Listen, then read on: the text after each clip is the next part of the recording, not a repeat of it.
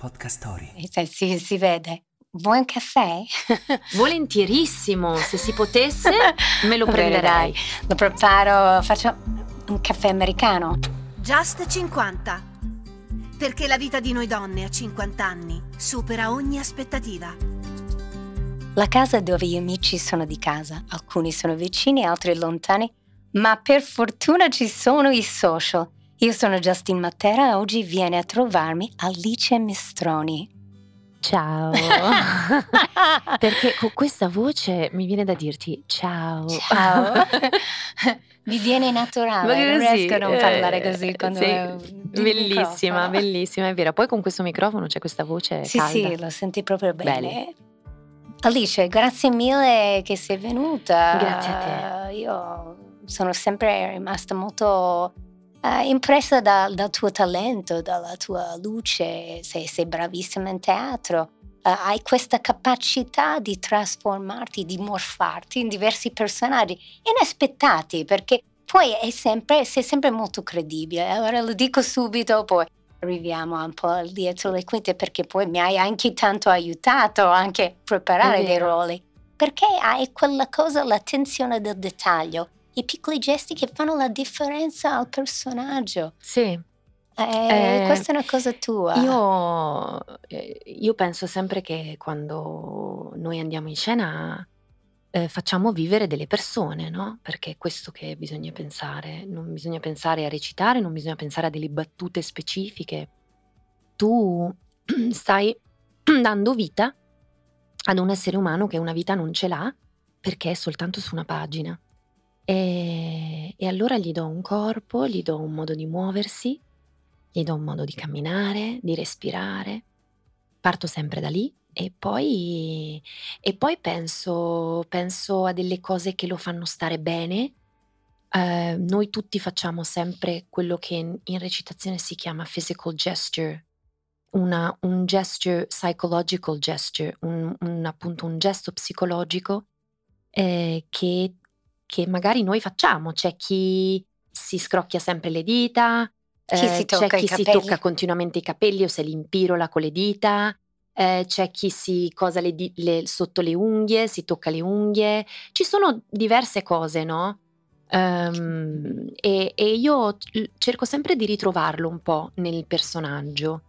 Ehm, magari può essere che mi tocco sempre un bottone della camicia o insomma trovo qualcosa ehm, e poi partendo dal testo cerco sempre di, di- di trovare la sua, quello che, quello che vuole, quello che, che non vuole, eh, di dargli delle azioni che vanno al di là appunto delle battute eh, e che non sono solo le azioni del regista che ti dà il regista, ma proprio far vivere l'azione del regista eh, e usando moltissimo i miei compagni di scena, quindi guardando tanto in faccia i miei compagni di scena. Questo è un lavoro che faccio sempre e, e paga. Eh, sì, sì, si vede. Vuoi un caffè? Volentierissimo, se si potesse me lo prenderei. Lo preparo, faccio un caffè americano. Va benissimo il caffè americano, noi, noi siamo americane. Eh, sì, Eh, sì, sì, un po' ameri- americane. Yes. Sì, allora cominciamo dall'inizio.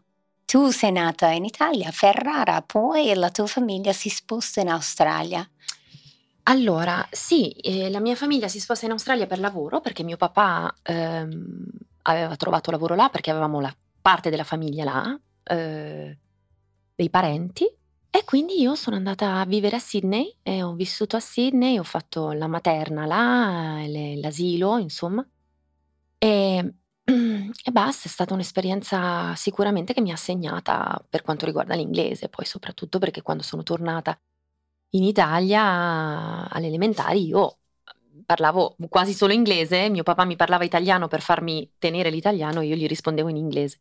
E poi piano piano poi l'ho perso, cioè è chiaro che un po' poi ho parlato solo italiano, E però evidentemente l'inglese è stata un po' la mia prima lingua, la, la- la cultura anglosassone è un po' dentro di me e quindi poi da lì ho fatto varie esperienze negli Stati Uniti e a Londra, quindi Racconta, hai studiato, hai studiato, tu hai Sì. detto Mi, mi ricordo che mi hai raccontato che tu hai sempre voluto fare magari musical, recitare. Esatto. Eh, allora, quando Sì. hai, hai pensato che questo sarà il lavoro per me, allora andrò a studiare? E quanti anni? Allora, innanzitutto che lo desideravo, ero proprio piccola piccola perché appunto ballavo nel salotto di casa, ancora in Australia, era una cosa che io amavo molto. Cantavo sempre le canzoni di Nika Costa, che era una cantante, una ragazzina eh, americana Sì, che sì. cantava con il padre che la accompagnava. E, e quindi io sapevo tutte le canzoni di Nika Costa a memoria. E da lì i miei genitori sicuramente capirono che avevo una passione, poi l'ho portata avanti fino a quando ero una ragazzina. Eh, andai come mm, in vacanza da un'amica di mia madre che faceva company manager di musical americani, io avevo 13 anni.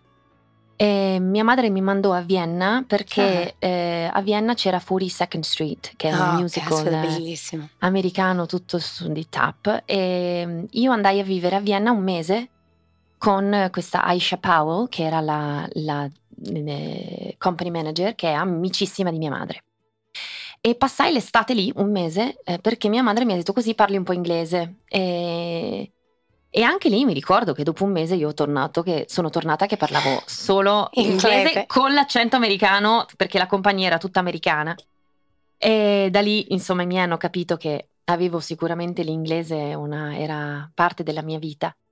E, mm, e lì io chiamai mia madre mentre ero a Vienna, dovevo starci due settimane, le ho chiesto di rimanere di più, la chiamai e le dissi io voglio fare questo. Io voglio fare quello che fanno questi ragazzi qua.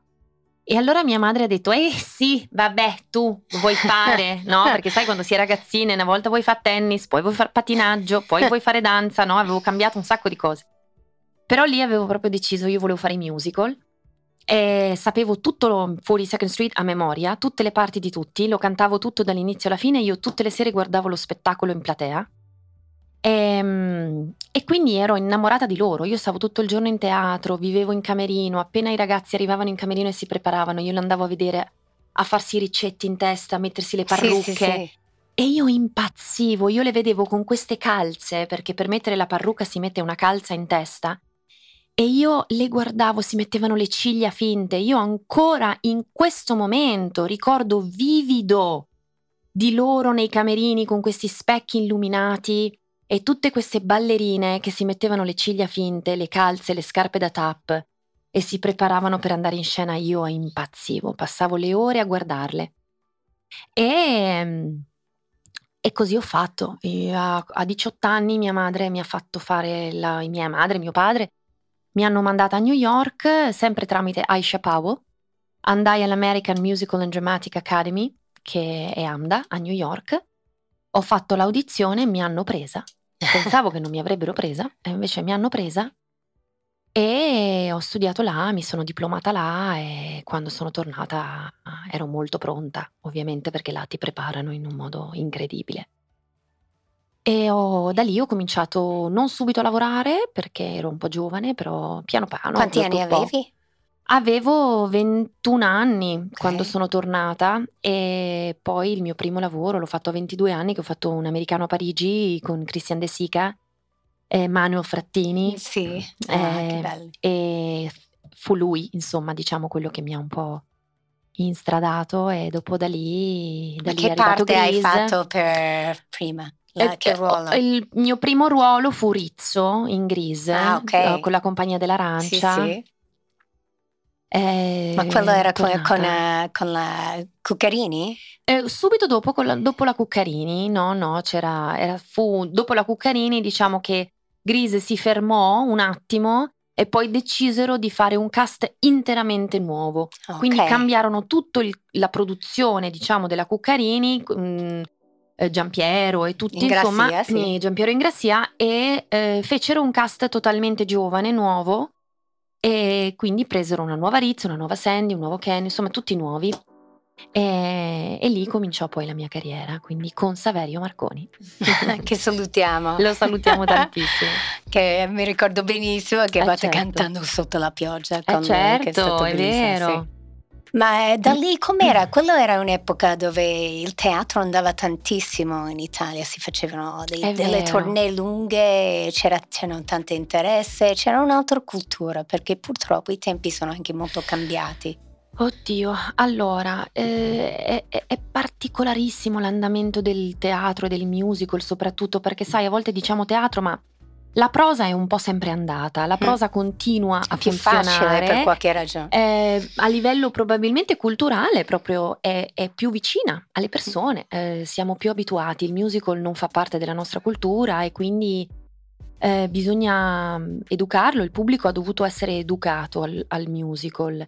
Garinè e Giovannini lo portarono in Italia tanti- tantissimi anni fa e sicuramente la commedia musicale italiana prendeva, prendeva il pubblico.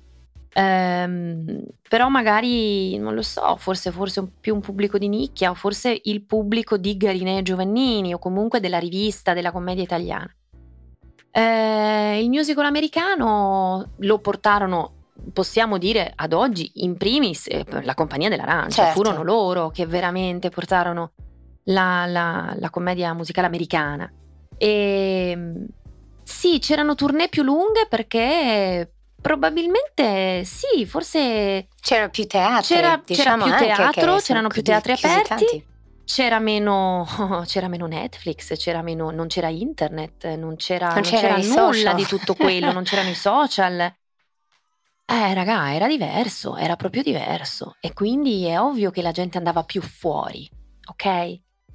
Poi mh, ci fu una piccola crisi, secondo me, perché me la ricordo, eh, prima dell'avvento poi di, di grandi musical come Stage Entertainment, come ehm, lo stesso Peter Pan fu un grande musical che fece un grande successo e fu anche abbastanza ricco proprio, no? Mm. Togliendo sempre i, va- i famosi Rugantino e tutte queste cose sempre che andavano avanti del Sistina. Però, eh, ecco, mm, non lo so, è successo qualcosa. eh, forse abbiamo pensato Io ho notato che hanno fatto più meno cose eh, classiche che potrebbero essere anche a qualcuno piace, Sì. più cose dai film che arrivavano dal Disney piuttosto che Questo anche negli Stati Uniti Sì, sta sì. succedendo, eh? Eh, si cerca di commercializzare il tutto di più. Eh, e si dice perché così è più accessibile a tutti e quindi c'è più voglia di andare a teatro. Speriamo, io sono sincera, davvero la soluzione non ce l'ho. Non so neanche se è nato prima l'uovo o la gallina, si, si dice, no? Cioè di chi è la colpa. Eh, non ne ho idea, eh, veramente, forse non c'è una colpa, forse semplicemente la vita ha dei periodi, Mm. va a periodi e quindi ci sono dei periodi migliori, dei periodi peggiori. Eh, credo che non, sia, non si sia perso la voglia di produrre, io vedo che continua ad esserci la voglia di comunque portare avanti questa forma di spettacolo che è il musical. Adesso e faranno a quindi- Chicago e tu stai Comunque facendo il Teatro Le Nazionale, Parla- il- il fantasma Sì, dell'opera. fantasma della- Eh, scusa. magari poi Sì. speriamo chissà bene, un giorno uno- è di buon magari auspicio- adesso che No, l'ho detto, è di buon auspicio perché lo dicono eh, lo vorrebbero sì, fare Sì, l'avevo sentito, tu stai facendo Ehm, fantasma. Quindi eh, il Teatro Nazionale a Milano sicuramente ha portato delle bellissime cose, continua a farlo ed è sempre pieno. Quindi questo è di buonissimo auspicio Certo. per tutti, per il teatro, quindi quest'anno ci sarà Chicago. Noi stiamo facendo il fantasma dell'opera eh, che ha avuto un successo fuori del normale. Cioè Eh. quando dico fuori del normale dico al di là di tutto quello che sia mai successo secondo me in Italia di produzione, nonostante che fosse in lingua originale, ma era comunque una produzione italiana. Mm. Eh, con un Avete cast misto. debuttato a Trieste, Abbiamo giusto? debuttato a Trieste, eh, la prima diciamo ufficiale di gala, la, la prima importante fu il 13 di luglio, ma abbiamo cominciato già le anteprime dal 4 di luglio. E la cosa che mi ha sconvolto più di tutto è stato, a parte il tutto esaurito tristemente tutte le sere, è stato l'incasso più grande nella storia del Teatro Rossetti di Trieste Veramente, caspita. eh, anche di prenotazioni, cioè proprio una cosa da, da- da folle. E persone da tutto il mondo, cioè pieno di gente da Hong Kong, dagli Stati Uniti, dall'Inghilterra, dalla Germania, cioè Vabbè, forse anche perché è estate e poi è il momento giusto. Può essere, Sicuramente, sì. poi chiaramente è un titolo che ho scoperto Eh. essere un titolo molto forte, molto, molto, cioè proprio con un fan club di gente che gira il mondo per andarlo a vedere in varie forme, no? Certo. Poi chiaramente avevamo Ramin Karimloo che è un, un protagonista importantissimo, è un attore famoso di Broadway. eh, in questo momento sta facendo Funny Girl e si è Ah, fermato bellissimo. da Funny Girl a Broadway per venire a fare il fantasma da noi. Avevamo altri interpreti inglesi eh, e poi eh, molti anche italiani. E quindi è stato un cast misto. ehm, lo spettacolo era totalmente in inglese. La cosa pazzesca è che ogni sera c'erano le transenne come a Broadway, Eh, con la folla di persone a chiedere autografi. Che, ripeto, io ho visto una cosa così solo a Broadway, cioè neanche a Londra. Ho visto la folla di gente che si ammassava e che spesso noi dovevamo dire fermi, se spingete noi non firmiamo più, quindi smettete di spingere e facciamo gli autografi a tutti. È stato veramente fotografie, pazzesco. cose, un successo incredibile, devo dire anche un po' inaspettato, perché comunque sapendo che l'Italia è l'Italia, insomma non, non- non- non si pensava a questo tipo di riscontro. ah, vero. Ma dove si vede le, le date del torneo? C'è il sito? Eh, beh, allora sicuramente su musical.it eh, le, le- le possiamo- le potete vedere. Eh, adesso le prossime saranno ad ottobre eh, al Teatro Arcimboldi e poi saremo a Ah, dicembre al Teatro Scriviamo dell'Opera di subito. Monte Carlo. Quindi Wow. saremo a Monte Carlo. E, e quindi sì, insomma, già all'Arcimboldi hanno cominciato a esserci vendite su vendite e, e quindi prenotazioni. Allora sicuramente andrei. Ma torniamo a te. Allora questo studio poi hai iniziato a lavorare. Qu- quanto è difficile da donna lavorare in Italia, in questa industria del musical, del teatro? Hai avuto cioè, stere- Mm. stereotipi, pregiudizi Mm. o no? Il talento ti ha sempre... insomma, Allora? Ehm, il pregiudizio e lo stereotipo, non, non ho vissuto tanto quello quanto ehm, mi viene da dire che siccome gli uomini che fanno questo mestiere sono comunque meno delle donne, gli uomini hanno più chance. Perché ci sono meno. sono meno, no? E, e quindi, Eh. esatto, quindi mh, eh, sono meno, quindi c'è meno competizione. Eh, poi forse, forse ci sono più, più ruoli da uomo che da donna? Non lo so, mm, forse. Adesso dico questa cosa perché ogni tanto è una cosa che si dice, no? Ah, però ci sono sempre un sacco di ruoli fighi da uomo e magari la donna sono sempre due. E gli uomini invece sono di più, anche, anche piccoli ruoli intendo, eh, all'interno Certo. di un cast ehm, eh, sono più i ruoli da uomo, ma anche lì perché chiaramente se tu torni indietro nel- nell'epoca, eh, tutti i classici musical, chiaramente i ruoli, cioè nella vita, se tu devi raccontare una storia di vita, C'erano più uomini che erano gli uomini che lavoravano e le donne facevano poco. ecco, quindi chiaramente ecco che era più tutto su, ehm, magari ecco ci sono più ruoli da uomo. Però ormai oggi hanno fatto anche tantissimi musical, tanti sulle donne, poi musical nuovi ce ne sono tanti sulle donne, quindi. E quindi no, io non ho vissuto pregiudizi, non ho vissuto pregiudizi, ho sicuramente fatto fatica, questo sì. Io mi sono sempre dovuta sudare tanto il mio mestiere, ho sempre dovuto fare i provini, ho sempre, cioè fino a 40 anni mai nessuno mi ha offerto un ruolo. O Che mi sembra strano. Ti ho visto mille cose. Eh, me lo sono sempre tutto sudato Eh. coi provini. Eh, io a... Tranne, ecco, forse tranne a qualcuno piace caldo che eh, quell'anno ho sostituito una mia Sì, sì, collega sì. e allora sono entrata senza il provino perché Ha detto abbiamo bisogno mi- di una rapida. mi conosceva il regista e quindi Sì, mi ha sì, messa sì. dentro. Però eh, per il resto, il primo ad offrirmi un'opportunità eh, di entrare in un cast senza dover fare il provino fu Claudio Insegno con Ah. Jersey Boys.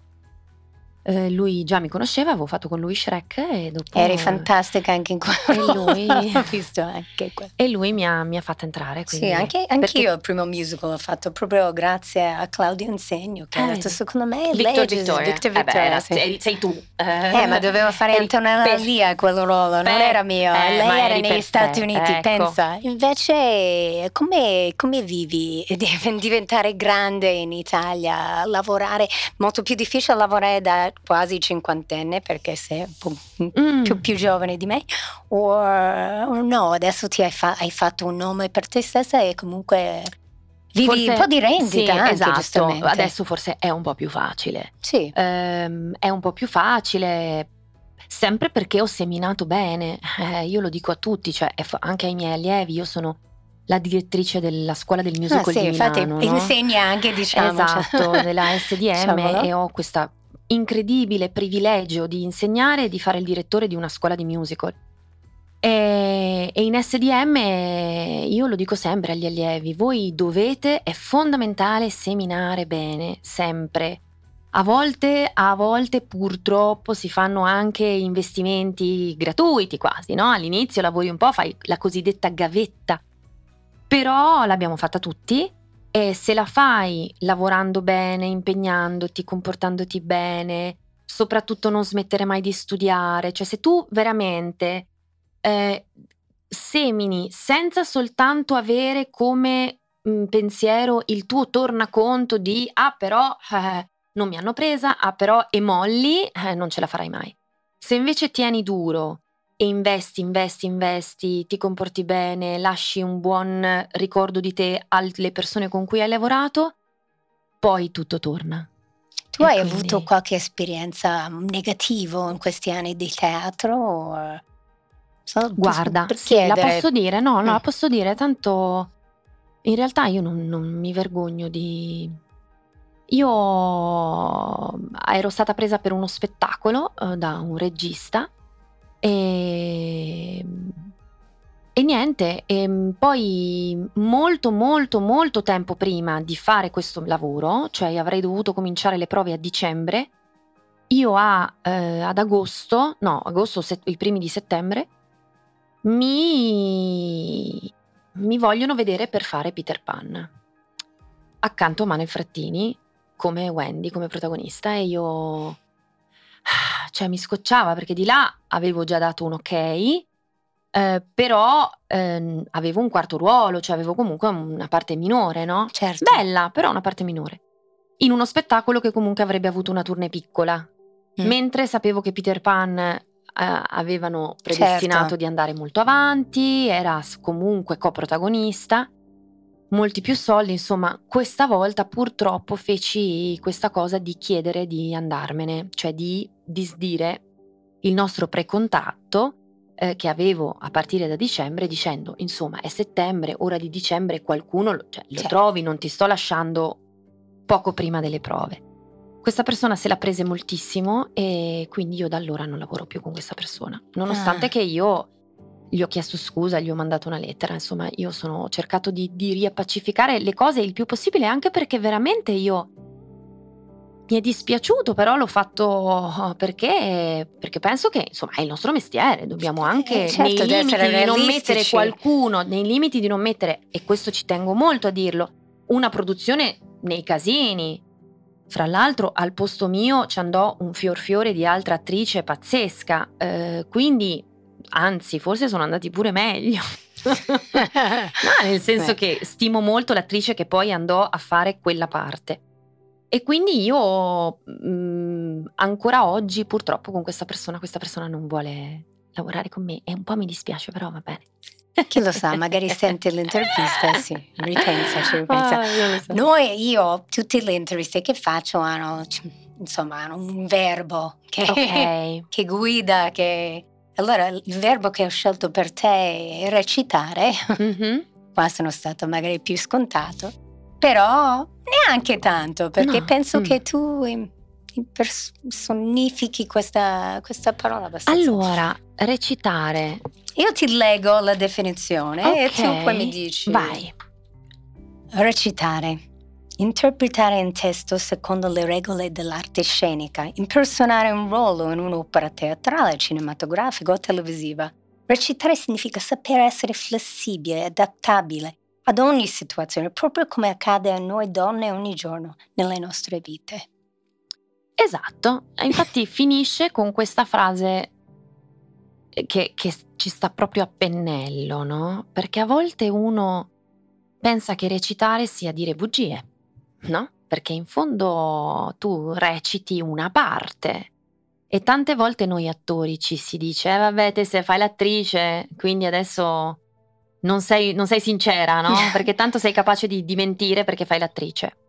È vero, da un lato forse, a parte che io recito per mestiere, cioè nel senso che recito quando mi viene chiesto di recitare. Ma secondo me invece è una grande verità. La recitazione più, eh, che funziona meglio è, è, è vero. E C'è allora, una grande infatti, verità. Allora, eh, innanzitutto mh, bisogna trovare l'onestà all'interno di una recitazione fatta onesta, fatta come se quella cosa stesse accadendo veramente in quel momento, davvero. Io ero schiacciata proprio da quest'ansia da prestazione costante mm. che mi faceva sempre più sentire più brutta. E lui mi mandò questa musicassetta e mi disse: Tu devi ascoltare il primo pezzo perché sei tu, no? Uh-huh. E io quando sentii questa canzone, che non l'avevo mai sentita perché non vivevo in Italia in quel periodo, e Giovanotti in Ita- in, negli Stati Uniti non veniva, no? Cioè non, non, non era famoso e sentii Bella di Giovanotti e me la mettevo a loop tutto il giorno nelle cuffie. eh, e allora è per ricordarci quanto siamo belli. Parole bella come una mattina d'acqua cristallina. Ti è piaciuta questa puntata di Just 50? Allora ascolta anche la prossima. Ti aspettiamo.